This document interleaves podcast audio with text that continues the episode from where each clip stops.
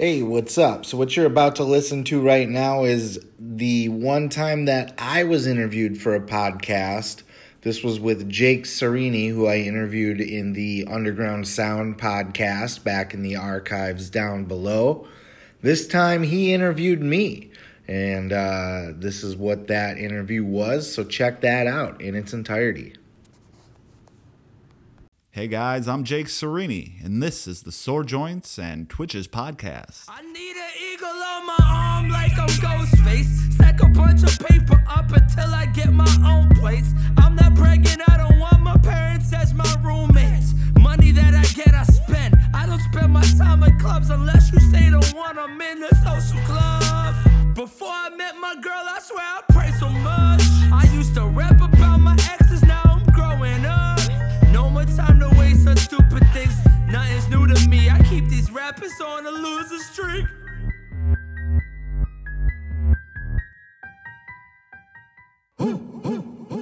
Hey guys, Jake here.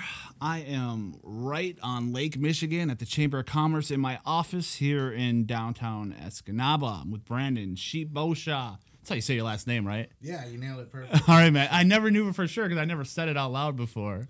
yeah, that's perfect. People botch it all the time. I bet that you get a lot of Beauchamp. Beauchamp, Buchamp, Bucamp. well, I mean, everything you can think of. Yeah, yeah, I feel you. Um, dude, you're kind of a legend in this town, man. I'm a, I'm honored to have you. I don't know about all that, but yeah. Thank you. you uh, so you live in Grand Rapids now, right? Uh, just on the outskirts, yeah. Outskirts? town of uh, a suburb area, Comstock Park, it's called. Okay, how long you been there? Uh, about three years now. Yeah, do you like it? Yeah, I do like it down there. I'm Yeah. more. I've always been more of a big city guy, even though I grew up in a small town. Yeah. So I like the idea of having anything that I need or would want to do, just being kind of like a couple minutes away. You know? Yeah, yeah, I hear you. Um, all right, man. So, um, how long have you been out of Escanaba now? Uh, I've been gone for about three years. Three years, Yeah. hey? Okay, what took you out of the area? Um. Life. Yeah. Well. yeah. I'm not not worried about talking about it. So I got divorced. Uh-huh. Uh, my baby mama was from uh, the Grand Rapids area. Yeah. I met her when I was down there for a friend's wedding. And uh, she moved up here with me. We had kids, got married, did that whole thing. Mm-hmm. Yeah. Split up, and she uh, took the kids and moved back downstate. Okay. So she basically put me in a position where I either had to move to be with my kids Yeah. or stay up here and see them on like summers and holidays and pay a bunch sucks, of child man. support. You can't even you can't even think about that. So though, right? That was- yeah, that's a so no brainer. It's a no brainer. My Yeah. two kids are everything, so Yeah. I packed all my shit, moved downstate right away. I don't blame you, man. I would have done exactly the same thing, you know, and that that's pretty respectable of you. You know what I'm saying? A lot of people might. Yeah. There's quite a few people that might not have done that. You know. Yeah, I mean, people get so comfortable. Um, you grew up here, right? You lived here your whole life. born and raised in Escanaba. Yeah, I Born was and uh, moved to Florida for like a year, chased a girl. Yeah. okay. But other than that, yeah, Escanaba my whole life. Everyone's got one of those stories, right? Yeah, yeah, yeah, Yeah. yeah. Fresh out of high school. Okay. Did you go to EHS? Yeah, Yeah. What year did you graduate? 2000. I, I would have graduated in 2002. They Okay. kicked me out. Oh, did they? Yeah. Yeah. Were you wild? Yeah, yeah. I was causing a lot of trouble. Okay. I wasn't like the kid that got in fights or Yeah. Mm-hmm. like did a bunch of crimes or anything. I was just really rebellious against the system. Okay. I never got along with my teachers or the authority, the principals, nothing like that. And Yeah. I skipped school a lot and just Uh-huh. yeah, I wasn't wasn't a good student at all. Yeah. Yeah. I, I understand. I understand. I grew up. I grew up in the UP too, and you know, um, it's it's a little bit difficult growing up sometimes because I talk about it all the time on the podcast. It's like we uh we grew up here and we're like we sort of resent our parents for making us live here as a kid, and you're just like, this sucks. You know, like why don't I live in New York City or something crazy? You know, and eventually you get older and you, you figure out why you, you, you lived here in the Mm-hmm. first place. But when you're a kid, you just you don't like it and you rebel, right? Yeah, yeah, that was me big time. I Okay. just uh, I was always fighting the system for some reason. Yeah, you still fighting it all? uh, no, not really. I mean, No? I've tend as I've gotten older, I've learned how to uh, blend in with the system and kind of become part of the system. Yeah. And uh, yeah, I guess fight it from within, like uh, we had talked about earlier. Yeah, before you put on. sort of put that camouflage on, right? Yeah, I mean that rebellious spirit's still there, but I Yeah. mean I put on a pretty good public face. Yeah, no, I, days. I hear you, man, because I still feel it all the time too. You know, um, we both were involved in hip hop, you know, back in the day. You still are more than me. Mm-hmm. Yeah. But um, you know, I think I think that speaks a lot about a lot of us who who did some of those kind of things. You know, Yeah. everybody, you know, you don't really get into hip hop unless you had a little bit of a Right. rebellion inside of you somewhere. You know. Yeah, and I think that's why we all kind of got along on a certain level. Was just that uh, the rebellious spirit of hip hop, kind of, you know. Yeah. So you're you're still doing hip hop, right? Uh, kind of. Yeah. Yeah. I mean, I'm working on a new project right now. Yeah. Um, I like to think of myself as semi-retired because Yeah, I feel that. um, I I don't really have the urge to like be a big rap star and like put Yeah. myself out as a product necessarily. Uh-huh. It's more of the like the the artistic. Like I still love to create music. yeah. and uh, I've kind of uh, been working with one of my uh, older music partners again, and uh, kind of the plan is to just kind of get him up and running because he wants to be that spotlight person, and I actually prefer to be behind the scenes. So I'm Okay. gonna kind of, you know, create new music and, and kind of try to bring him up Yeah. under under with me and kind of get that off the ground there. Yeah, yeah. Um, did you take like a little break for a while? Long break, yeah, Long yeah. Um, that kind of coincided with the uh, the divorce and moving and everything. Yeah. Uh, my last album released was in 2011. Okay. That was, I think, around the last time we were doing shows and stuff too. 2011, 2012, Mm-hmm. and then yeah, I had a couple kids, and marriage was was what it was. So it was kind of like that rocky period. And Yeah. stopped doing shows and Okay. music and stuff, but uh, just got back into writing and recording and, and doing stuff. Does it feel good to be back into it? Yeah, yeah. um, it was a long period of writer's block and stuff Okay. because, like I said, again, it's more of the art for me. Yeah. So, and, and when I started rapping, it was always the writing part of it more than being the the MC. Okay. I'm Yeah, more of a that. writer at heart, Yeah. and uh, the the I had writer's block for like the whole five six years. I couldn't put a song together for nothing, and Yeah. then all of a sudden it just pours out of you, like Yeah. like notebooks full, just out of nowhere. It's ridiculous. So, yeah, um, it does feel good to kind of get that ball rolling. I don't know what the plan is to do with it Yeah. yet, but just Uh-huh. creating in general is a fun process.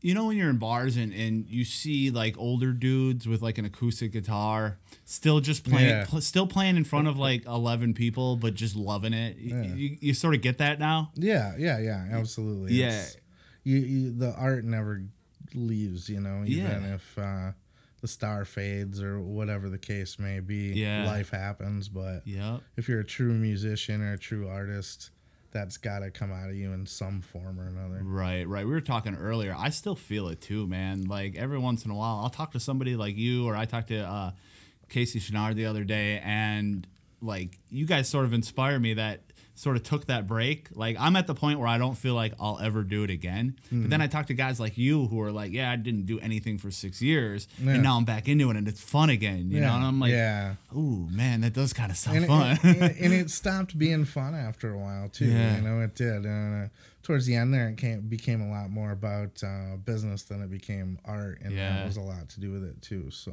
Did you get to that point where you sort of take yourself a little too seriously with it? way too seriously. I definitely yeah, yeah, exactly. Yeah, I was like trying to like be famous, you know. If anything, if you you were famous, if anything, you know, you know what I mean? yeah, yeah. yeah, yeah. Everybody, and I think it's uh, more prevalent in the hip hop uh, more than anything else is the ego that comes along with it. Yeah. and wanting to be the the coolest person out there, the best, or yeah, the most well known, or however you want to rank it. You know, it's hip hop's always been competitive like that. you oh know? yeah, for sure. and I think. Uh, yeah, towards the end of my that run there, that was kind of where I was at, and it was uh, it was very taxing. Yeah, I, I was kind of the same way. Like I was like at the end, I was sort of just doing shows to be able to go drink for free and act, act ridiculous. You know, it wasn't even about the music anymore. It was just like about to like be like the main dude at the party. You know, like yeah, everyone knows me. I'm gonna be awesome, be Yeah. ridiculous, and then it just got so exhausting. And, and that's a bad headspace to be in when you're Yeah. at the root of it. It's got to be about the art because I think uh, it changes you as a person when you get into that headspace too. Like Yeah. I think the ego that came along with that it had a lot to do with my marriage. It had a lot to do with uh, Mm-hmm. a lot of things. You know, it's one of those like hard life lessons you got to learn. You know, like Yeah.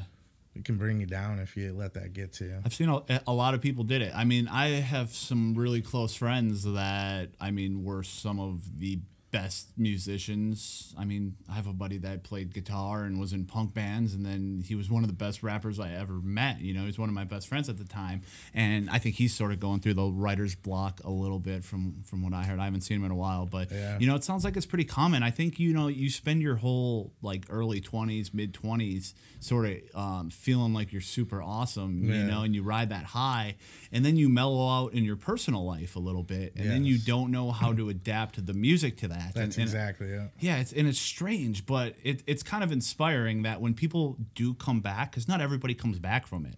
Like me, I don't know if I'm gonna, but um, it seems like the people who do come back, their music is so much better. It's more impactful and meaningful, you Yeah. know. And then it's like you start realizing, like, um, like guys like Brother Ali, you Mm-hmm. know, Atmosphere, why their music is so so so like emotional, and it's because they're grown men with families and children, and, and, And- they've gone through it, you know. guys like that are really important to guys like me at this point because one of the things, and I don't know if you feel this way at all, Mm-hmm. but uh, one of the things I struggle with is uh, being a rapper is that like the high school, early 20s thing that you do for fun, and Yeah. then you gotta grow out of it and be a real adult Yeah. and do real adult things and let that pipe dream go? Or is it uh, when you look at artists like Atmosphere, Brother Ali, or you know some of the other other artists I listen to, R.A. the Rugged Man, Madchild. Yeah. These are guys that are like Vinnie Paz.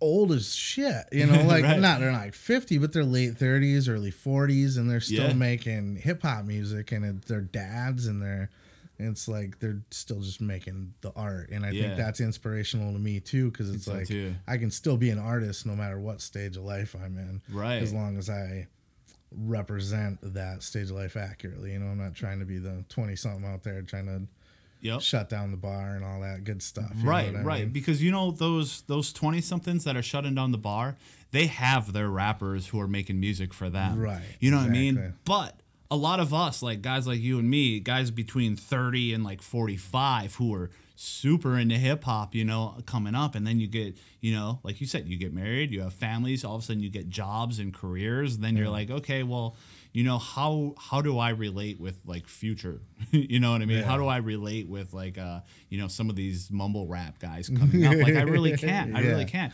But you know, then you hear this music where people are speaking about your life, and it Yeah. sort of brings you back to why you loved hip hop from the beginning. You know, when you're 19, you love hip hop because it's like, you know, it's all about that life, and it's like I want, I want to have fun, and I want to be crazy, and you know, and then you go and do that. But then when you're done with that, you're like, okay, well, now what? And uh, the people who are saying now what, they need their people too. So you know, it's I think it's really important that these older guys continue with it. You know, somebody's Yeah. got to do it because otherwise, it's like, well, what what do we do? Do we, you know, we listen to hip hop our whole lives, and then you so a lot of people stop even listening to it. It's really weird. I mean, people all of a sudden mm-hmm. start getting into like like soft rock and classic rock and Yeah. country music and I was guilty as any. I mean there was a time when like in like 2012 I was going to like country festivals you know and like my friends were like dude you were a rapper. What are you doing? I'm like I just don't relate to it anymore. But then I kind of hit that hit that plateau where it's like okay I don't really relate totally to this either you know? Right, you know so it's, it's interesting to to follow that journey. I think everybody's kind of got that journey though you yeah. know I think at the end of the day, you just got to be real with self too, because yeah guys like an atmosphere, uh, uh, brother Ali, they're rapping about their lives, and as Yeah. long as they're keeping it real to themselves, um, it's always going to appeal to somebody. Yep. And it's when they start trying to be fake or trying to be something they used to be, or you know, try, just trying to hold on to something that's not there anymore, is when they lose touch of their fan base. Yeah, right, right. You still got uh you still find a lot of that fan base that you had earlier. Um, now that you're coming back into it and starting to release things, uh, did any you got you find them much of them hung on? Um, well, I haven't released any new music, so I don't know who's there for the music part yet. Okay. Uh, I'm interested to find out how yeah, that works. yeah, Um, the the the project that I'm working on now is kind of designed to kind of uh, kick up a little bit of the dust Yeah. and, and pick up where I left off before things get taken in a new direction. Yep. Um, so we'll see what's there. Yeah. But um, when I'm doing like the podcasting or, or whatever else I'm working on, I do, f- you know, there's still following there. Okay, I don't yeah. know how much of it came from music or is new or who knows. But Right. uh, yeah, I mean, I, I think yeah, there's still people there. Sure. How long have uh how long have you been doing your podcast? Oh God. Um. Well, in its most recent incarnation Mm-hmm. since summer, like uh, I started doing more interview format. Yeah. Um, and, and that would be like I want to say I did my first one in like July or August. okay. Um, and it's kind of like designed for anybody in the world of underground or independent arts and entertainment. So Yep. musicians, um, I'm big into the wrestling, so wrestlers, Mm-hmm. anybody really that's doing anything independently. Yeah. Um, But before that, me and Dusty tried doing one uh, back when we were running the shows and everything. Yeah.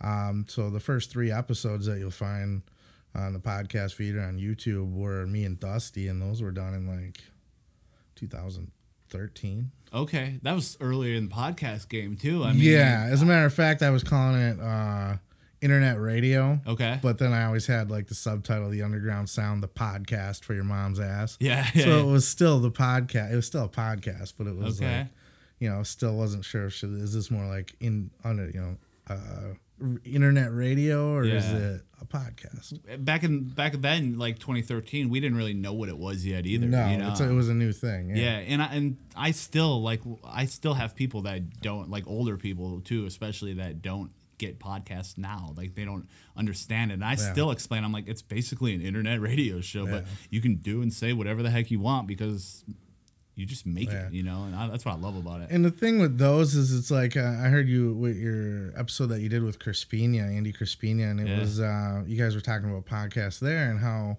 it's almost replaced music in your life in a Yeah. lot of ways. Like that's the same with me. I'll listen to podcasts all day long. Yeah. like. I very rarely listen to music. Um, usually, Me too. I'm exactly the same way. yeah. Um, it, it- podcasts, it's it's fun. It's educational. Um, it's entertaining. It's on your time.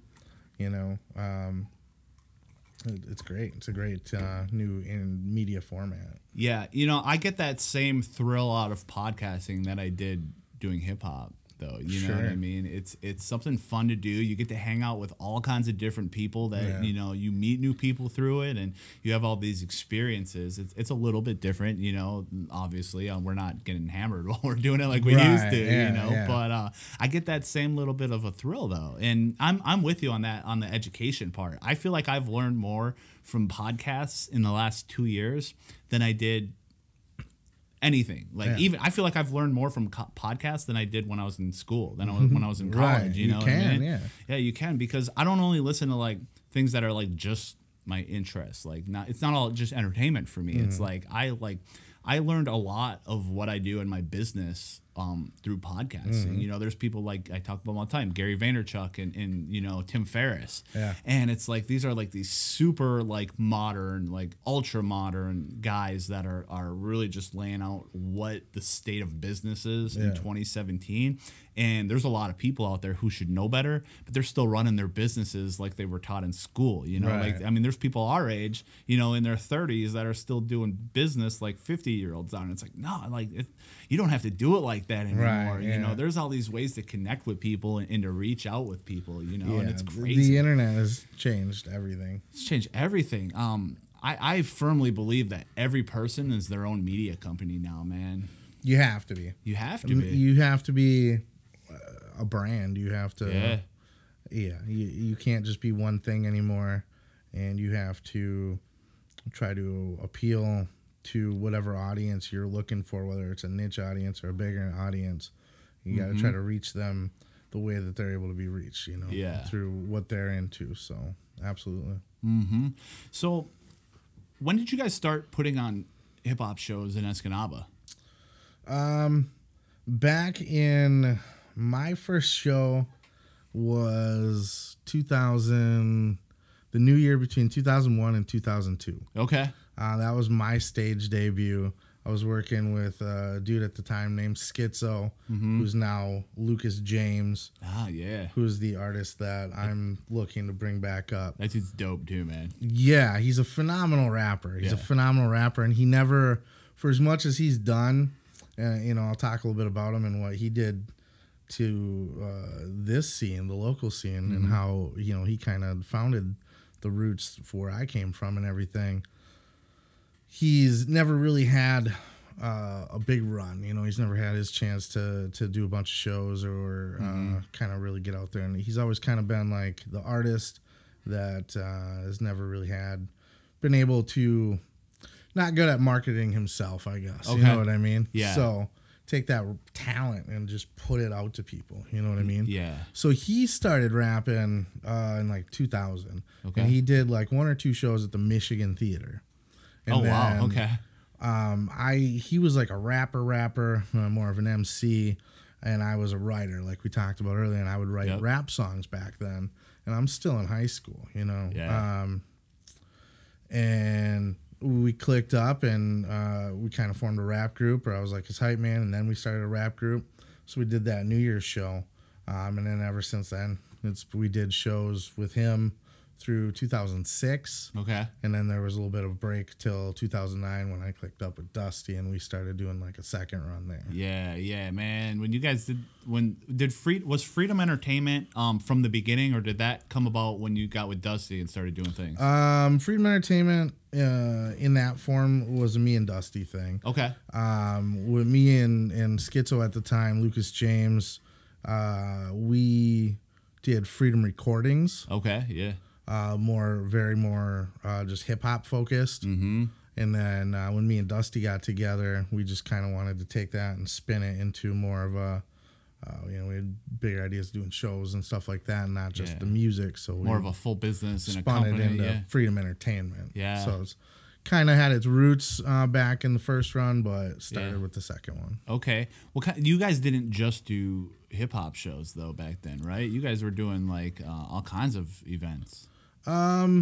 Yeah, yeah, we we had a lot of fun. Um, we did um, shows for the DDA for like sidewalk sales. Oh yeah. We put together, you know, family friendly shows to just play like on a side stage there. Yep. Um, we did uh, one of the years we did the Battle of the Bands at the fair. Okay. Yeah. Um, hosted that. Um, did some stuff with Sore on Sunday, you know. So yeah, we'd work with some of the rock bands and do some non hip hop things.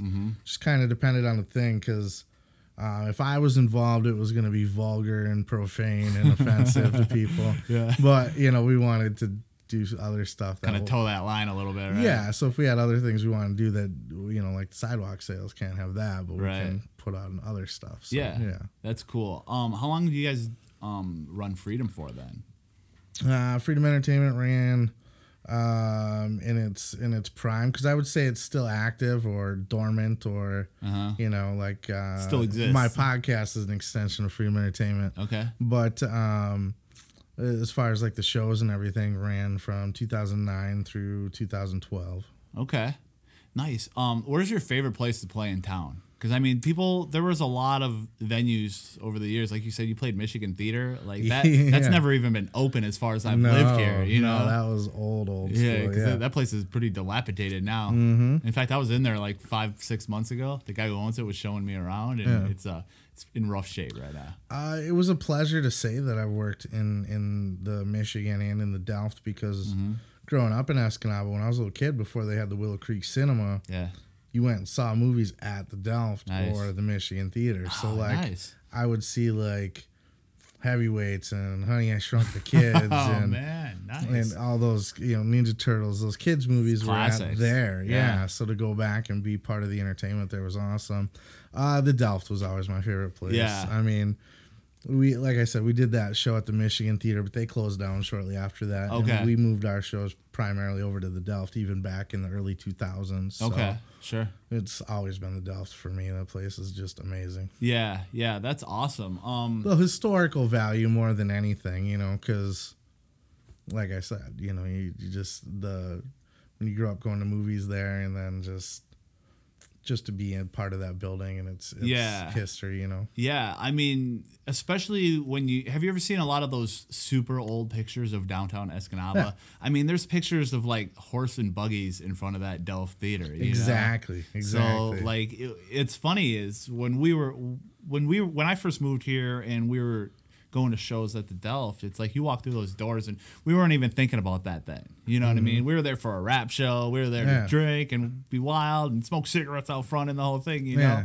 and uh, we weren't worried. And then you know, like we keep saying, you get a little bit older and you start your eyes. You sort of have an awakening to, to what's really going on in the world, and you're like, man, like that's actually pretty cool that I played on that stage Yeah. because I mean, can you imagine some of um, you know the just the people that have been in that in that building, Exactly. You know, because I mean that place has got to be the better part of hundred years old, right? Yeah, and I'm really big on historical. Like, I like old buildings, old architecture, history in towns. Mm-hmm. Yeah. that's real important. So, Yeah. yeah, There's a cool. there's a lot of really interesting history in this town too. You know, before I moved here, I, I never really knew anything about Escanaba, and then as it's become my new home over the last five or six years, I'm I'm learning more about it. You know, when it's your hometown, you you hear things growing up and you don't really care, but then when you move somewhere as an adult. Yeah. And then you're just like, okay, well, this is this is where I'm from now. So it's like, well, let's learn a little bit. And I mean, there has been some really interesting people that have lived in this city. I mean, there's a guy that uh, his name was uh, Hugh McDonald, and he was the lieutenant governor of Michigan. And uh, you know, on the boulevard there, on like uh, what is it, Fourth or Fifth and, and Second Ave South. Um, there's that huge yellow house with like the clock tower up on top. Yeah. that was that guy's house. He owned that whole building too. Really? And uh, back when he owned it, it was like the late 1800s, yeah. and he was he was the richest man in the entire state of Michigan, and that included downstate at the time. Wow.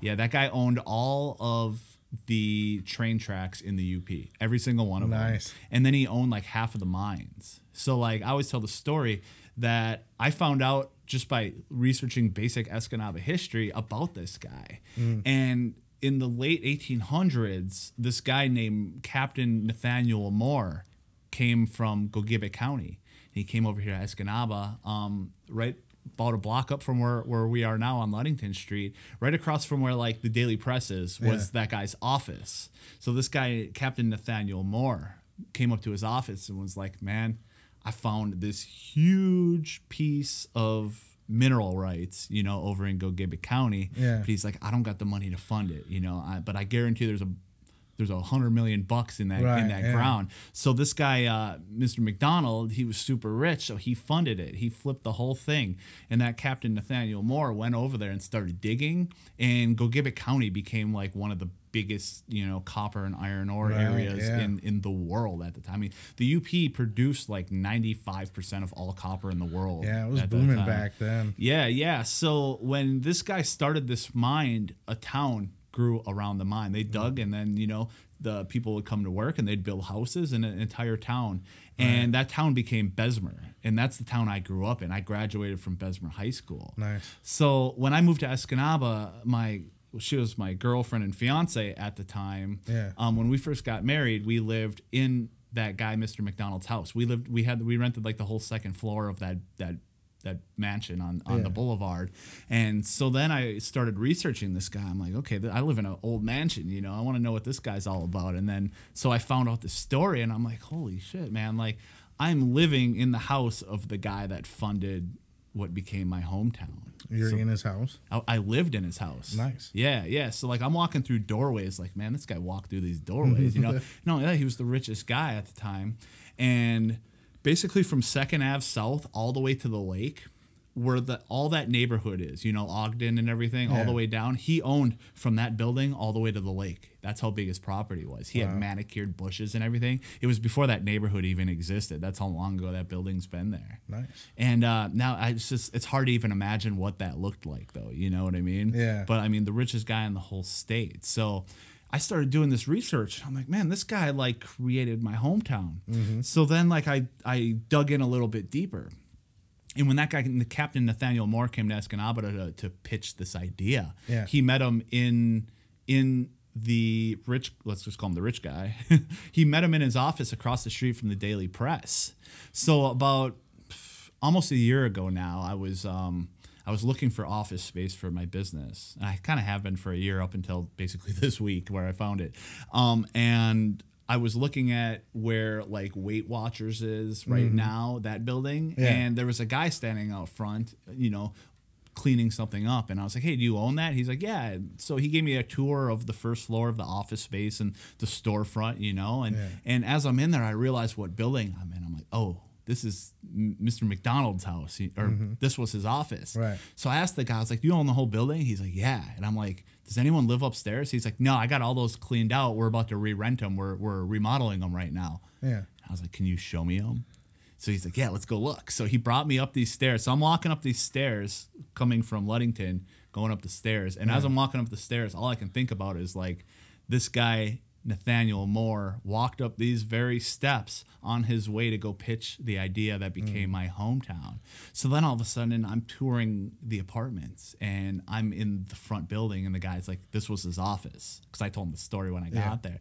So I'm standing in the room where the idea that created my hometown was first pitched. That's awesome. and it was it was a surreal moment almost you know? I'm i'm, I'm looking around like wow if, if these walls could talk. How many people have lived in this apartment over the years and never knew this story? Right. you know but it's fascinating to me. And it's like there's so many of these stories in the up not just in escanaba but every city has them though you know? Yeah, and that's why I like you know that uh, the local efforts here to, um, like the refacing of the buildings. Yeah. and just trying to upkeep things around here because Yeah. uh, I think a lot of times some of that history gets lost in, over time. You know, buildings get run down and Yep. get destroyed and that sort of thing. So yeah anything to preserve these buildings and keep Yeah. that history Yeah. alive is awesome. it, it, it, it makes us become part of it in a way you know if those Yeah. buildings all get torn down they're gone forever though you know and, and, exactly. and bringing them back to life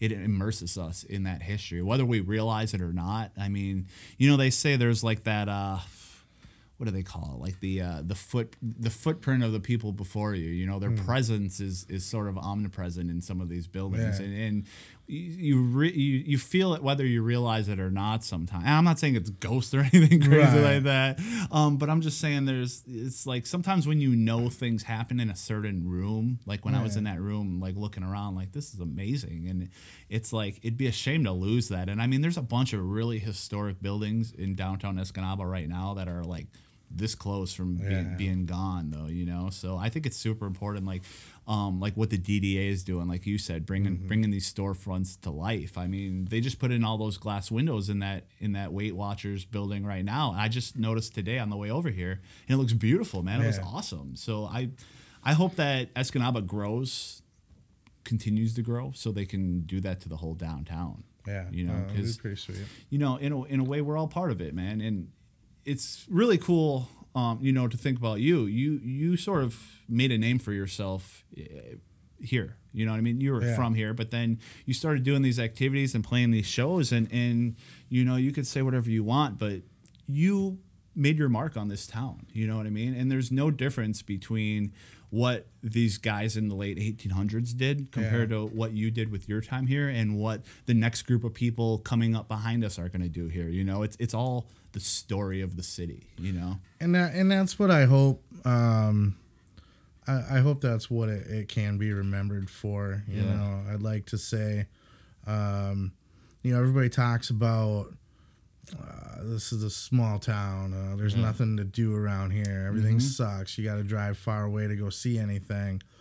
Um, I'd like to think that I was one of those guys, me and Dusty, where we were like, screw all that. You know, Yeah. let's make something happen here instead of just talking about why it sucks. Let's make Yep. a scene. And yeah, I was an artist, and yeah, I was trying to get my own name out there. Mm-hmm. But you know, the entertainment that we tried to bring to this town and the things that we did f- with it, and then trying to work with the local community, like doing the uh, sidewalk sales and the battle of the bands and Yeah. stuff like that. It's like anything you know we really tried to bring that element to the community the the entertainment the yeah bring that here and i think we put a pretty good effort forward and uh you know it sucks it didn't last longer or work out better Mm-hmm. i think one of the big keys to that is venue you know you need a venue for a thing like that yeah it's tough the delft was as awesome as the building is, Uh huh. doing events there is only as good as the management that's running the place. You know what I mean? Sure. And uh, throughout the life of the shows that we've done there, the the managers have always been pretty cool about just letting us. Uh, back when it was me and, and Lucas James doing shows, it was like uh, they'll just give us like the building on a Sunday or something like Yeah, that, and just when we were in like high school, just all right. Well, we're normally closed. Here, we'll open it up. We'll sell pop and Yeah. because it was high school kids, they couldn't even sell drinks or anything Yeah. Right. and uh, on through to doing the shows, you know, uh, working out deals with the management to book entertainment through there. Yep.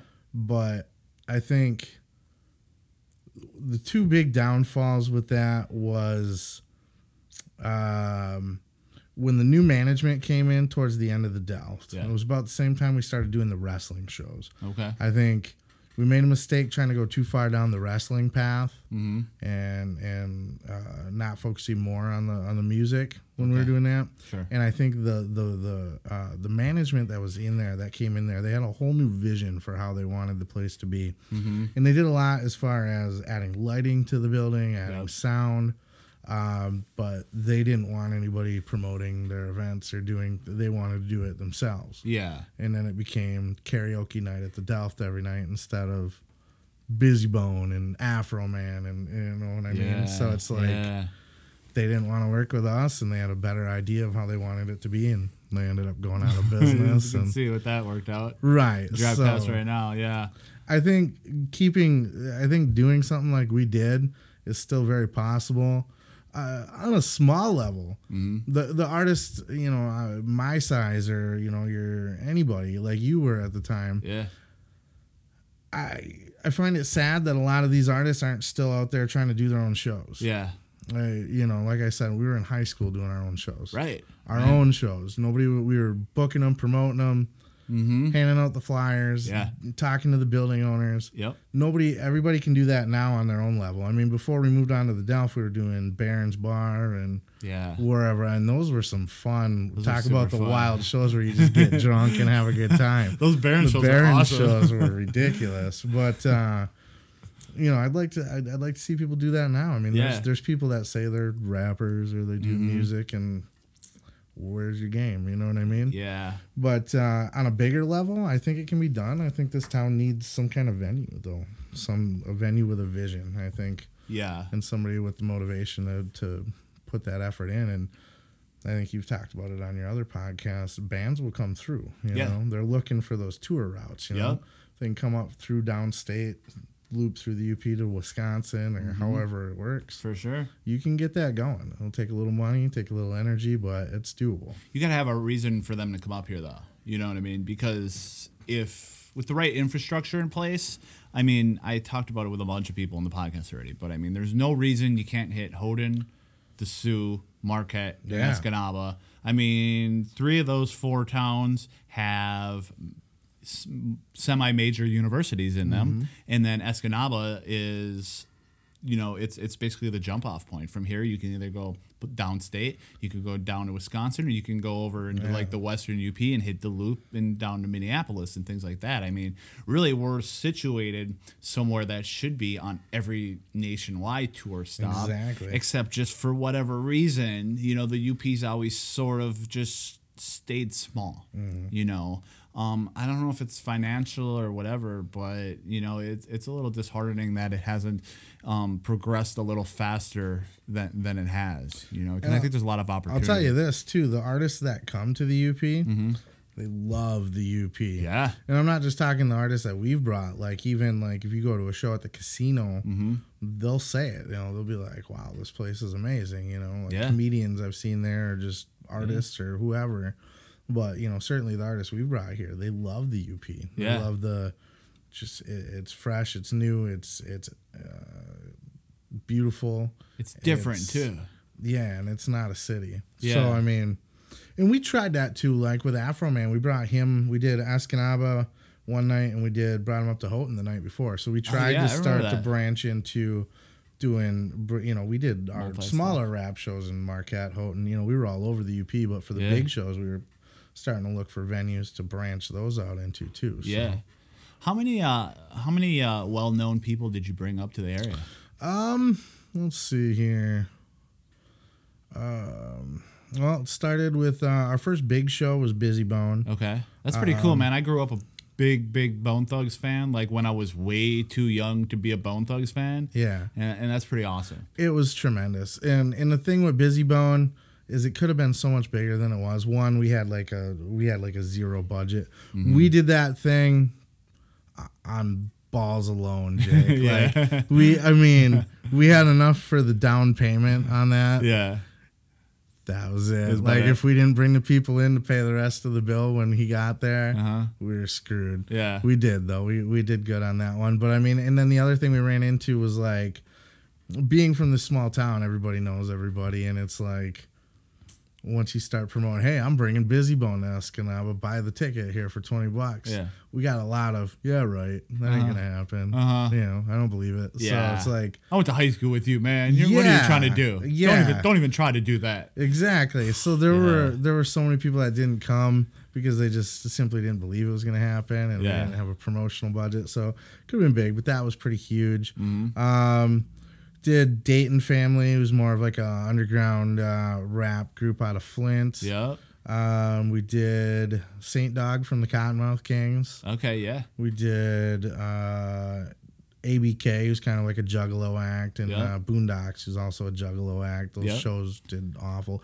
ABK was okay. The Boondox one was a flop. Okay. Um, we brought in uh, Hal Sparks, the comedian. Oh yeah. He had a band. Uh, we did that one with Luke LaPlante. Oh okay. Um, oh nice. He he had the connection for that actually, and Yeah. he wanted to do the show, and he reached out to us to just kind of for the promotional and just you know because we had the venue hook up and Yeah. everything. So we yeah we worked with him on that one, and then uh, Afro Man, and Yeah. I think that was that pretty much covered all the bigger acts that we brought up. Yeah. it was a good little run there for a little bit. for for having like a, a bootstrapped operation like you guys did, it's pretty impressive that you did as much as you did do. You know Plus, what I with mean? the the pro wrestling, I mean, you talk about stars. I mean, our first pro wrestling show, we had X Pac. That's You- crazy. You, you're probably not even a wrestling fan, but I'm sure you know who I, I was when I was as a kid, yeah, for sure. I was, a, I was a big DX fan as a kid, man. I, I did the sucker thing all day long. into- Yeah, so I mean, even big names there. Yeah, While we were running that, Yeah. so it's uh, yeah, that's awesome, man. it was Um, fun. what was it like putting together those wrestling shows? You, I would assume you've been a wrestling fan your whole life, right? Yeah, yeah, I'm a huge wrestling fan, and that was yeah, that was kind of my weak spot there for doing those. Yeah. um, it was all right. Um, yeah, we partnered with some wrestlers, and and that's kind of how we ended up, you know, falling out with the whole thing. It was Mm-hmm. just you know, didn't, the business didn't work out partnering with wrestlers, Sure. but uh, it was fun while it lasted. I mean, Yeah. we did uh, we were involved in like five or six shows here, Yeah. for that. So. Um, it's fun. Yeah. You know, it's interesting. It's a it's a different uh, type of business than music for sure. Yeah, definitely. I, I just think it's super cool that you guys just had these things you were passionate about. And like you said, instead of just bitching that they weren't happening, you just went and did them. Yeah. You know, and that sort of defines what the state of the world right now is. It's Yeah. like you don't have to, you guys are way ahead of the game. But like nowadays, people are starting to enlighten a little bit about what, what's possible. It's like Yeah. you don't have to ask permission, you don't have to get okayed. You can just go do whatever the heck you want. It's Yeah. either going to work or it's not. If it doesn't, you either bail and, and say that was dumb and never Yeah. do it again, or you take your lumps, you learn, and then you make it right the next time. But I think you guys were way ahead of the game for for the time. You know? You gotta want to take risks Yeah. and not be scared to fail. Yeah. You, and you gotta believe in yourself. Like I said with that first Bizzy Bones show, we could have failed big time on that. Mm-hmm. Yeah. Um, he's not uh, the most expensive act in the world, but he wasn't cheap either. Mm-hmm. Right. So to to pull that off, you know, and and contracts, legit contracts, you Mm-hmm. know, that you're signing. So you got to understand what you're doing there. Uh, it takes a lot of balls, Especially um, for a couple twenty somethings to pull off, though. You know what I mean? yeah. Yeah. So I mean, and, and that's really, you know, I'd like to see more of that in people. Is just Yeah, to have the too. balls to to do something. to do anything really. Yeah. And it's weird because I think it's a generational thing. Like when we were coming up, it was cool to be a rapper. You know what I mean? Like it was it was something that like at the beginning especially being white kids from the UP, you know, you get man, what are you doing? And then like you start doing it, and people are like, oh, okay, I, I see what you, you're not necessarily trying to be something you're not. It's like you're putting your own spin on this, Right, you know. exactly. Um, but it's so different now. Like, it's almost like not cool to be a rapper. Everybody wants to be a, a, a DJ now. You Yeah, know what I yeah, mean? DJ. Yeah, but what kind of is weird to me is it almost seems like it'd be easier to pull that off these days if that's what people are into. You know, um, let's be honest, DJs these days aren't DJs like they were in our day. Right. You know what I mean? They're not Records. Not a lot of them are cutting on records, you know, or vinyl or anything like that. I mean, even in the later times, people were using Serato and Scratch Live and things like that, and that's Yeah. that's almost gone. Now they just got a lap a laptop on a table, you know. Yeah, and they got their little. They look like drum machines. I don't even really know what they are anymore. I've been out of the game Yeah. for a minute, but you know, um, it seems like that. If that's what people are into, it seems like uh, it would be a little bit easier to put something like that together. You know, because we were what making beats. We were writing rhymes. We were recording. We were putting them together. We were doing all of our own promotion, putting shows together. Yeah. Now it's like you're kind of just playing music. So why, where's the struggle? You Right, know what I there's mean? none, yeah. Yeah, because they're killing it in Marquette right now. The kids that are doing that kind of stuff right now, yeah, they're doing awesome in Marquette right now because there's a handful of them that are just doing it. Yeah. you know what I mean, and, and it's working because they're doing it. But it's uh it's kind of strange that there's not a whole lot of local music in, in Escanaba. You know, It's sad. It's it's it's sad to me because me too. I love uh, the local music scene was everything to me growing up around Yeah. here. Like in high school, I didn't have a place, you know. yeah, And uh, when I became the rapper guy, that was my place. Yep. And uh, you know, I made a lot of good friends and acquaintances through the, through doing local music, Yep. and I felt like you know we always had people we were working with. There were always people that were trying to do music, but then you know when we stopped doing shows, they stopped doing shows, and it's Yeah. like it's it's sad. I know uh, there's there's people here. There's uh, uh, uh, rock musicians and stuff. I think are still kind of doing the the bar band gigs and Yep. that kind of Some thing. of the punk bands and things like that are around. I just seen uh, Player Two play at um, Pacino's the other day. Yeah. You know, John Harris and those Yeah. guys, and I mean they're doing awesome. You know, so that kind of stuff's great, but I, I definitely, as far as like local hip hop, I'm dead. yeah. Oh, definitely dead. Yeah. It's weird though. It's so weird. Like when we were doing it, it was like it wasn't huge, but like it was enough that people were aware of it. But like Yeah. right now, besides like Casey, who I talked to the other day, it's like uh, I can't really name a single person doing anything right now in hip hop. You know? and it was fun because when we were doing it we'd find these other pockets of, of musicians in other places like we started doing the esky shows ourselves and Yeah. working with some of the local esky musicians Mm-hmm. and then when we go and try to play around and see what's up in marquette Yep. we're finding the hip hop coalition up in marquette Yeah. we're finding data and codeman and and those kind of people lucas Yep. lyman uh, I'm not sure. I'm pretty sure we came across you through. That's the how I met you. Yeah, because I was Yeah. I, I moved to Marquette in uh, 2010, 2011, somewhere in there, and that's how I met you guys for just sure. this, this whole pocket of like fresh MC. I'll throw uh, Twat in there too with his Merlot Mansion. Just yeah.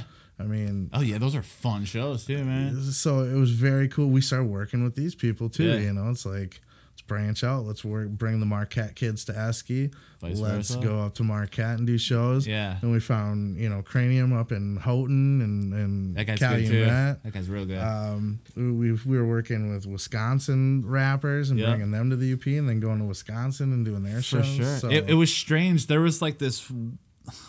Seemed like it was like this one year time frame where it was like it felt like everything was clicking. You know, there Mm-hmm. were people in Houghton, people in Marquette, people here in Escanaba, and it was like okay, it was a hot scene. there was a hot scene and it was growing and, and Mm-hmm. the shows were growing. We used to play the upfront on Wednesday nights, man, and we would have the upfront packed. And that's Mm-hmm. When like Team What's Good was up here. Remember those guys? Oh, yeah. yeah. Like ER, ER. ER does the uh, the exit song on this podcast every episode. ER's the last thing on there. I still talk That's to ER? ER. Okay. Yeah, ER's my guy, man. Uh, he's killing it in Mark in uh, Milwaukee right now. Yeah, I see They're it. still He's doing it stuff down there. going on there. Yeah, for sure. But I mean, there was that time frame where it was like, I think we got something here, and then Mm-hmm. like some of us got a little older, and then the rest of us followed behind, and some people went some direction, some went the other, and it, it sort of just fizzled, you know.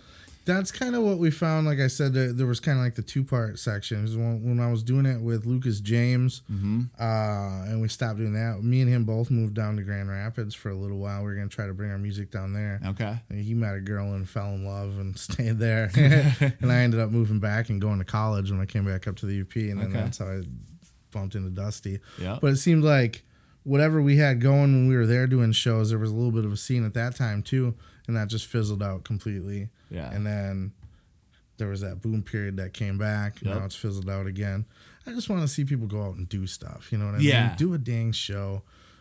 Sell some CDs. Well, I don't even people don't even buy CDs anymore. Right. But you get what I'm saying. Like, We're gonna thing, date ourselves. Yeah, yeah, yeah. Sell some cassette tapes. Yeah, right. Oh man, that's so funny. Yeah, honestly, it doesn't even have to be hip hop, man. Like, um, there were some guys that started a place called the Ludington. It was like a punk rock venue at that Yeah. little church on 14th and First Ave South, Mm. and uh, they had a little scene going there for a while, man. And it was all mostly punk rock, but they were bringing out of town bands, Yeah. and you know, I didn't live far away, so it wasn't really my taste. But I still went and supported and would hang out and meet people, and it was Yeah. cool, you know. So.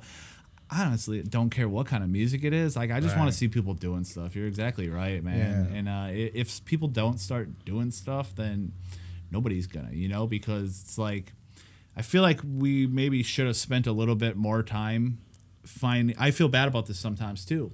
It's like I wish I would have invested some time, like with some people like five to eight years younger than me, mm-hmm. because if I would have did that, I feel like some of them might be at the level where we were at the end right Yeah. right now. You know what I mean? And, and I was so selfish at the time, man. Just so self. It was I was so self centered. You know that's what I mean? that's what it was too. And and, that, and like I said, we were talking about that earlier. The ego, like, I, you know, I'm not ashamed to say that when when we were doing that, that you know, we had big heads about Mm-hmm. it. You know what I mean? And not so much. I mean, I felt like we got along with everybody that we worked with for the most part and Yeah. shit.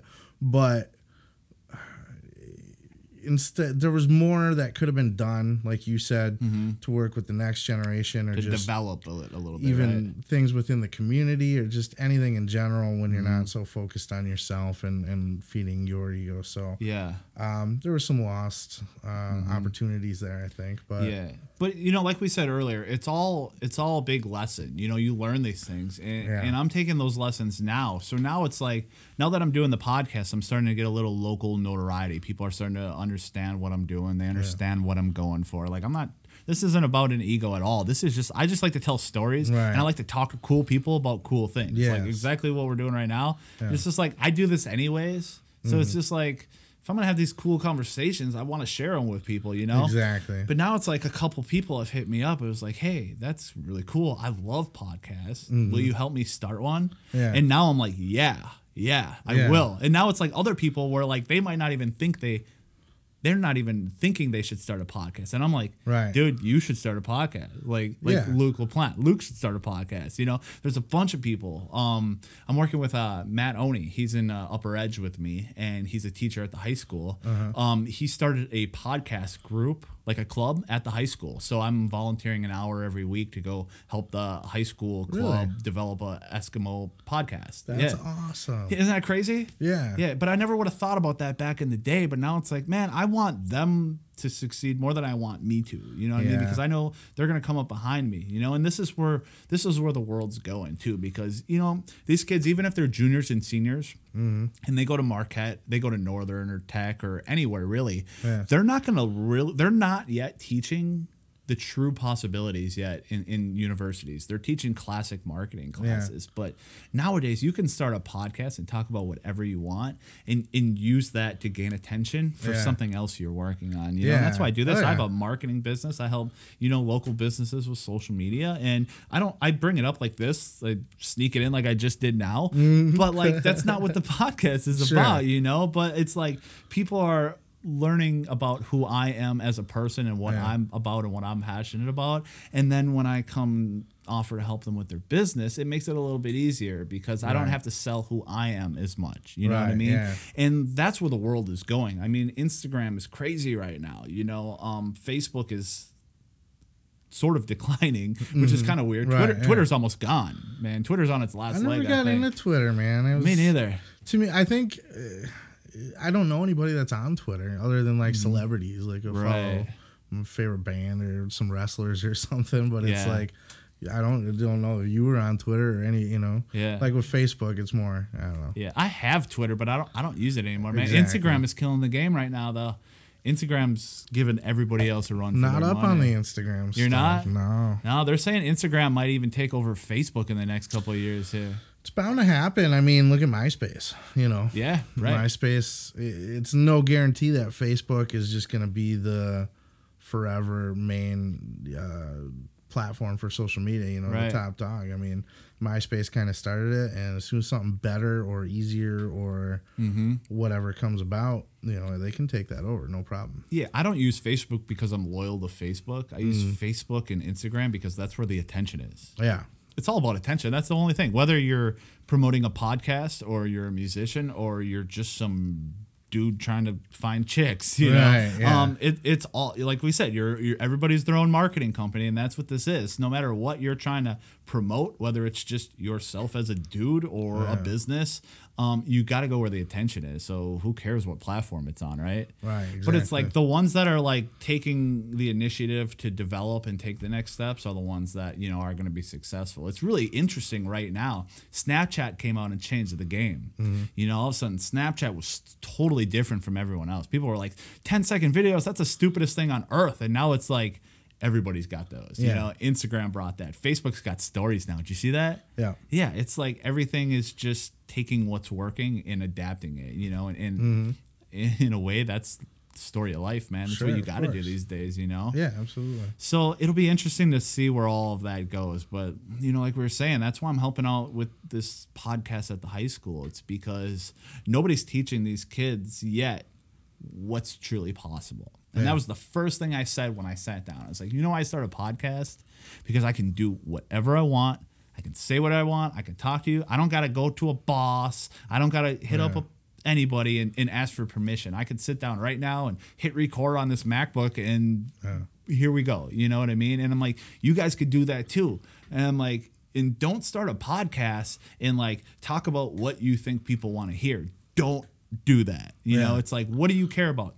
Talk about that. If you like Star Wars, talk about Star Wars. If you like if you like college football, just talk about college football. Who cares? And bring everything else up in the middle of it. But you know, one of the coolest things with podcasts is that uh, it's it's a it's the subject matter is very niche so Mm-hmm. it's like you said talk about uh, whatever you like you know Mm-hmm. um, when people are searching new podcasts they're gonna search for that topic Yeah. like i'm a huge wrestling fan so i listen to like a million wrestling podcasts because Yep. there's tons of them but you know when i'm looking for one i'm gonna search pro wrestling yep.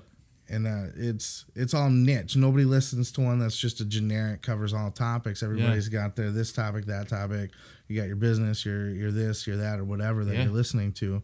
Um, yeah.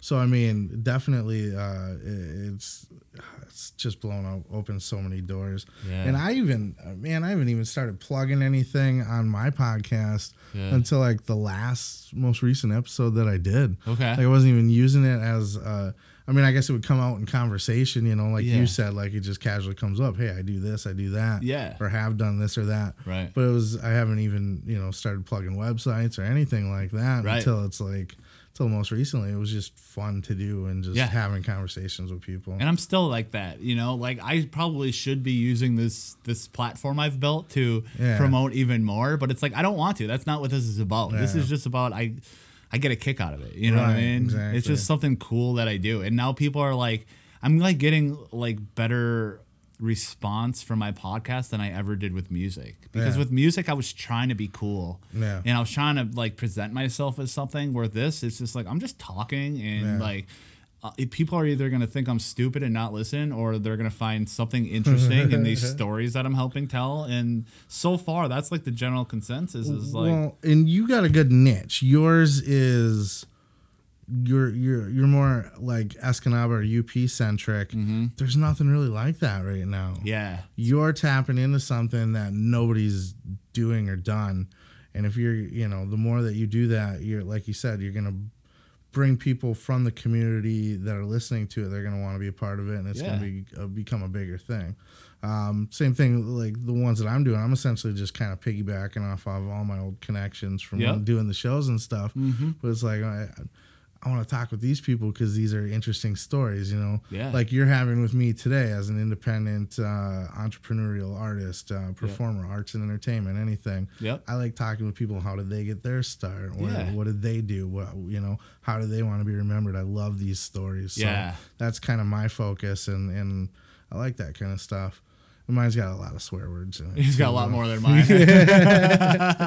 well, like you said, that sort of defines you, though, right? And the same thing with the music. Yeah, I'm always kind of yeah. I've always still kind of that coun- counterculture, yeah. outside the box guy. but- Yeah, yeah. Like, um, you know, it's just like it just it's all about who you are. You just have to be yourself. You know what I mean? I don't like not swear on purpose. It's just this is just who I become. Like Right. I've had corporate super corporate jobs and and this and that and public jobs and things like that and Yeah. and then I got married and now I'm a dad. I got a 2 year like funny story. Okay, so this happened like 15 minutes before I walked out of the house to come over here, right? Yeah.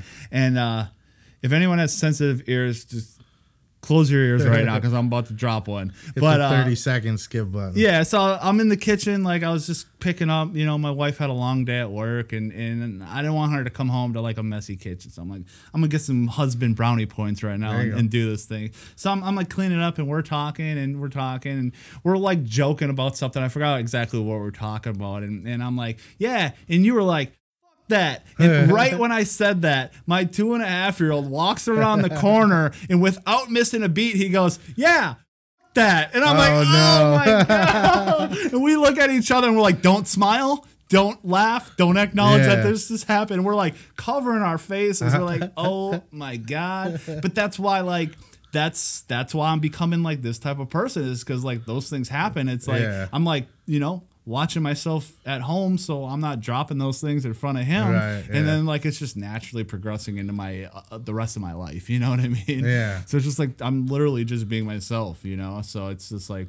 Man, that was a funny moment though. Like as soon as he walked out of the room, we both died laughing. Like, That was uh, my kids with the uh, that Uptown Funk song. yeah.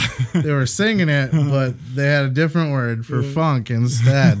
and I, I couldn't help but laugh. You know, I just Yeah. broke out my phone and recorded. I'm like, "What did you just say?" And I was like, "Say it again." Uh-huh. You know, can't get mad at them. Nah, it's just you don't know any better, right. yeah. Yeah. it was great. Yeah. good stuff.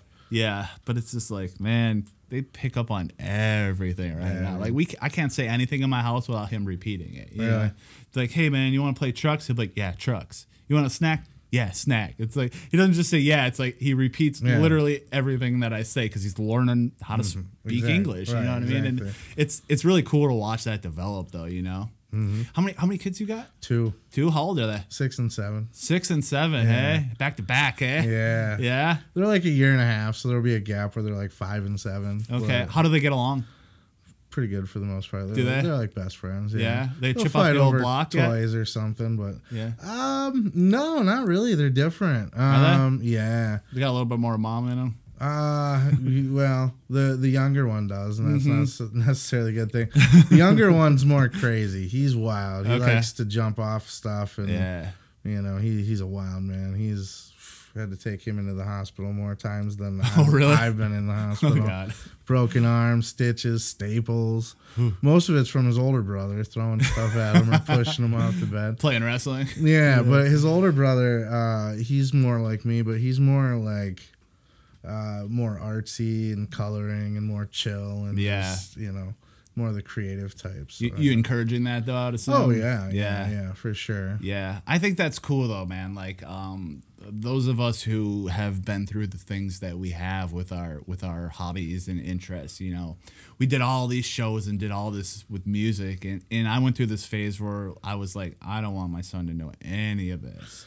But now, now I'm just like, no, that's dumb. Like, no, I, I am everything. Be, like, I want. I'll probably. There's quite a bit that I hope never comes Yeah, yeah. But but I don't want to hide the whole thing now. It's like, you know, he is me. Like I'm inside of him. He's Yeah. 50% me. So Yeah. like hiding that from him is like doing him a disservice because everything that I am right now with this podcast, having these conversations is because of all of that. So it's like you can't hold any of that back, you know? We are who we are. I'm more open with my kids as who I am Mm-hmm. than probably anybody. Like I don't hide anything for my kids. You Mm-hmm. know, I don't like tell them stuff they don't need to know. Right, you don't go out of your teach- way. right? Yeah. But I mean, I'll, I'll, I won't like really hide them or try to be something that I'm not in front of them. Yeah. But I do wonder, like, if they get old enough to like pick up one of Dad's old albums. Yeah. Oh man. I just dre- I just dread the day my son Googles me. Oh man. Yeah. That'll be interesting because like um a couple of years ago, I have a couple of cousins that live down in far, far south, like almost on the Illinois Wisconsin border. Yeah. And I haven't really been that tight with them growing up because we live six, seven hours away. You know, I mean, when we see each other, we're tight and everything. But um, he got he turned 16 and all of a sudden he's got snapchat and everything else and now every once in a while i'll get a funny snapchat or something from my, my little cousin Yeah. know? i think he's like 17 almost 17 i think he's a, almost a junior Right. um so out of the blue one day i get a link uh, on a text from him and he's like this is awesome and I click the link, and an old music video of mine No. pops, and I'm walking past uh-huh. strip uh-huh. clubs and uh-huh. smoking cigarettes and drinking Yeah. beers in it, you know, and I'm like, oh man, you guys were not supposed to like they didn't they don't they didn't even know I was a rapper. Like Right. I never talked to that. It just never came up. We're at family Christmases and stuff. Never really came up. Mm-hmm. So I don't know where he got the idea to, to Google his cousin Jake. You know, maybe like my aunt Gina or some mentioned Yeah. something and he looked it up. But out of the blue someday he sent me a link of a music video. I'm like, man, I didn't even know you knew about that. He's like, dude, what is up with this? He, then he was like, you know, hey, why did you hide this from me? This is awesome, you know? And Yeah. and it's those things where I'm like, you shouldn't hide these things from people because the experiences were awesome. And even some of the negative parts, uh, that's all things you can share now. You know what I mean? And like I said, you know, I- like I, I kind of cringe if I if I think about a kid listening to one of my old albums, Mm-hmm. but at the same time, you know, my kid will be sitting there going, "Oh, "My dad did like six full length albums and did all these shows and Mm-hmm. did this and did that and." You know, it, it- they know, but they don't know. Like, Yeah. I'll, I'll get asked every once in a while, like, "Dad, when when did you used to be a rapper?" Because he'll see I'll have like a picture of me holding a microphone or Yeah. something, and he'll, he would ask about. Oh, I used to be a rapper. You know, it was a long time ago, buddy. You know, so he'll ask about it. He knows I was involved in wrestling and stuff like that, but Yeah. they don't know what it is yet. Yeah. So I think it'll be cool and kind of uh, even if the content is iffy for your kids to be listening to, Mm-hmm. I think it'll be cool for them to just know that. You know, their dad did stuff, you and did that they stuff. can do stuff too. yeah, you know? for sure. For that's a really, really great way to think about it Yeah. too, man. That's awesome. Yeah. that's what it's all about, really. You Yeah. know what I mean? It's you gotta encourage them to do whatever they want. Exactly. They're gonna anyways. Right. So it's like you might as well try to try to help guide that as much as you can. Otherwise, they're just gonna go balls to the wall, and, and it might not be great. Some of the things they get into without a little bit of guidance. You know what I mean? And that that's my purpose nowadays is is you know coming out of that divorce and, Mm-hmm. and just a lot of uh introspective you know and just learning about myself and what got me to that point and it's like Yeah. at this point it's for the kids everything's for the kids Mm-hmm. once by the move downstate it's like now it's not about me what i want to do or what i do i mean i still gotta do me you know what i Right, mean Gotta right. keep myself but everything is to help guide and mold them and Mm-hmm. help their upbringing and Yeah. get them to that point Well, you sort of get to that point too where it's like you almost feel like you're screwing them over by not doing what you want to do. Yeah, You know what I mean? That you don't want them to look at their dad and be like, "Man, he hasn't done anything he wanted to do his whole exactly. life." Like you might work your ass off your entire life and they'll appreciate that for you and they'll figure that out eventually. But at the same time, it's like they'll also know if you're holding yourself back, Yeah. you know, and like you said, they're, they're going to become you one way or another. We all become our parents, Yeah. whether we like to admit it or not. I mean, Yeah. I say th- every once in a while I'll say something and I'll just hear my dad coming out, and I'm like, like, oh, how did that happen? You know. then I'll look at my son. I'll be like, oh, sorry, buddy, you got this in you. You know I Yeah? I apologize to my kid all the time. I'm like, sorry, I'm in you, and oh, my bad, man.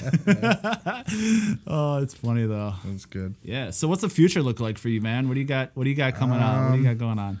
I'm loving the podcasting. Yeah. Um, I'm doing the long forms once a month. Mm-hmm. Um, they're mostly interviews, but I do want to branch out into doing like long form topics too. Yeah. Um, just kind of like I've been really bugging trying to find people that have good ghost stories. I want to do like a ghost episode and just Oh, talk yeah. to people that have ghost stories. So you know, something even a little bit outside the entertainment part, but Mm-hmm. like long form once a month I'm dropping them and then I have like supplemental like I do what's called that's the underground sound podcast the long form I have the underground sound extra Okay. where it's like if I just have like a side rant Something you wanna talk about? Yeah. yeah like a yeah just anything at all that's not really a long form or fits into it I'll just record it put it up Yep. That's a good idea. I've been kind of thinking about that too. I haven't done Uh, yeah anything just yet. but- use the feed for extra content I did uh, a show uh, two episodes with my kids a little podcast with them where I just Oh, did you really? yeah just like hey what's up with you guys what's on your mind That's you know? awesome. Yeah. yeah so just fun stuff like that Yeah. so that keeps me motivated um working on the new music Yeah. um i want to put i want to give back to lucas james Yeah. Mm-hmm. he got me my start in rapping um he worked hard did a lot of shows he's a good good rapper a great one of the best mcs i've ever heard to be quite honest Yeah. with you I agree. and he's never had the spotlight on him on a bigger scale. Mm-hmm. Um, so I want to give back and let him do that because that was always one of the things with him. It's like when I was under his shadow, Mm-hmm. I had a chip on my shoulder. You know, it was always like, "Oh, you're just the dude that's with him." Yeah. I got to succeed on my own as my own artist. So Yep. now I'm I, I don't want that spotlight anymore. I want Yeah. to give that to him. He's ready for that. He wants that still. Yeah. He never had that. Right. I want to give that back to him. So he's That's cool.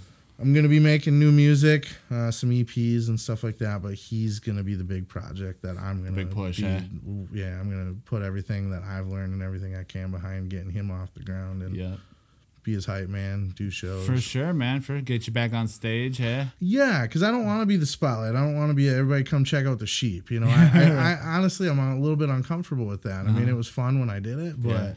Now it'll be nice to still go out there and do that. Yeah. But hey, everybody, look at this guy, Yeah. not me. Okay. Um, I, I'm glad you said that. I meant to ask you how how did the name the sheep come about? Because to me, you're like the uh, the antithesis of of what a sheep is in, in American culture right now. Yeah, You're, you're yeah, the, the f- farthest thing away from a typical. the follower Sheeple right now, yeah. no it's definitely not that it was um when i grow my hair out it, it gets really curly Uh-huh. Yeah. and woolly like Oh, really?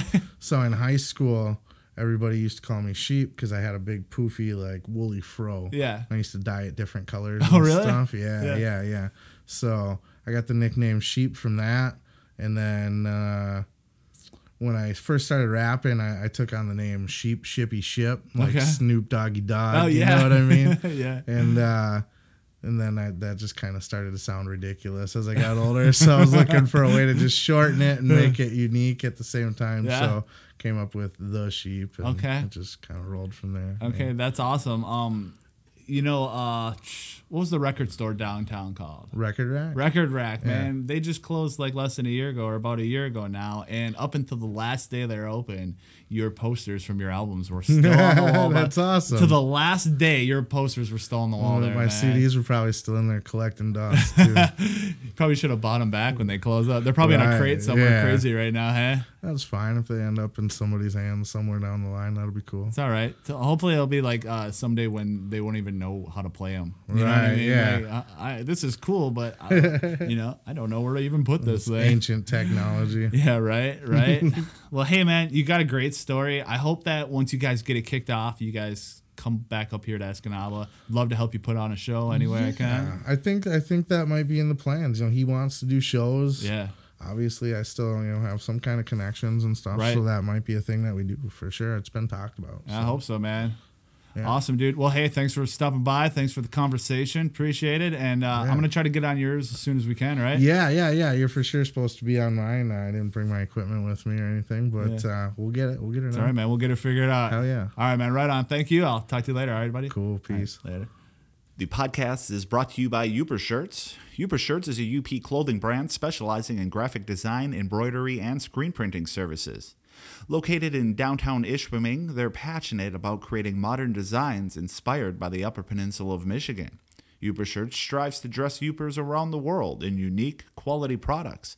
They specialize in apparel design, logos, business cards, marketing materials, package design, billboard signage, menus, flyers, basic web design, and a variety of other services. If you need it, they design it. Uper Shirts also offers screen printing and embroidery on all of their garments, along with a variety of custom orders. With over 18 years of graphic design experience, they will help you design, screen print, and embroider projects from start to finish in a timely fashion. They work with individuals, schools, groups, clubs, sports teams, and businesses throughout the United States. Contact Uper Shirts at 906 204 2255. Stop by their retail location in Ishpeming, and of course, check them out at upershirts.com. EscanabANow.com aims to provide Escanaba, Gladstone, and the greater Delta County, Michigan area with local news, views, things to do, and perspectives from the great people who live there. They also strive to connect local businesses and organizations through effective promotional options and seamless integration of local news, events, and businesses. See what's happening in Delta County at EscanabANow.com. Friends and sponsors at Uper Shirts and EscanabANow.com. Thanks to Social Club Misfits and ER Kenta for the intro and outro music. If you want to check out any more of their music, their links are in the show notes. ER is a good friend of mine, and he'll be on the podcast sometime next month. Guys, my name is Jake Syreini, and I run a digital marketing agency here in Escanaba that specializes in helping local businesses plan and execute impactful social media strategies. I'm also the marketing coordinator at the Delta Chamber of Commerce, EDA, and UP State Fair. The podcasts are released every week, but make sure to subscribe and like our Facebook page for new guest announcements and updates. The podcast can always be found on iTunes and sorejointsandtwitches.com. I'm on all social media at Jake Syreini906, so follow me on Facebook, Instagram, or Snapchat. And if you know an interesting Uper or anyone with a great story, reach out to me on social and I will try my best to get them on the schedule. All right, guys, thanks for hanging out. I'm out of here. I will see you next time.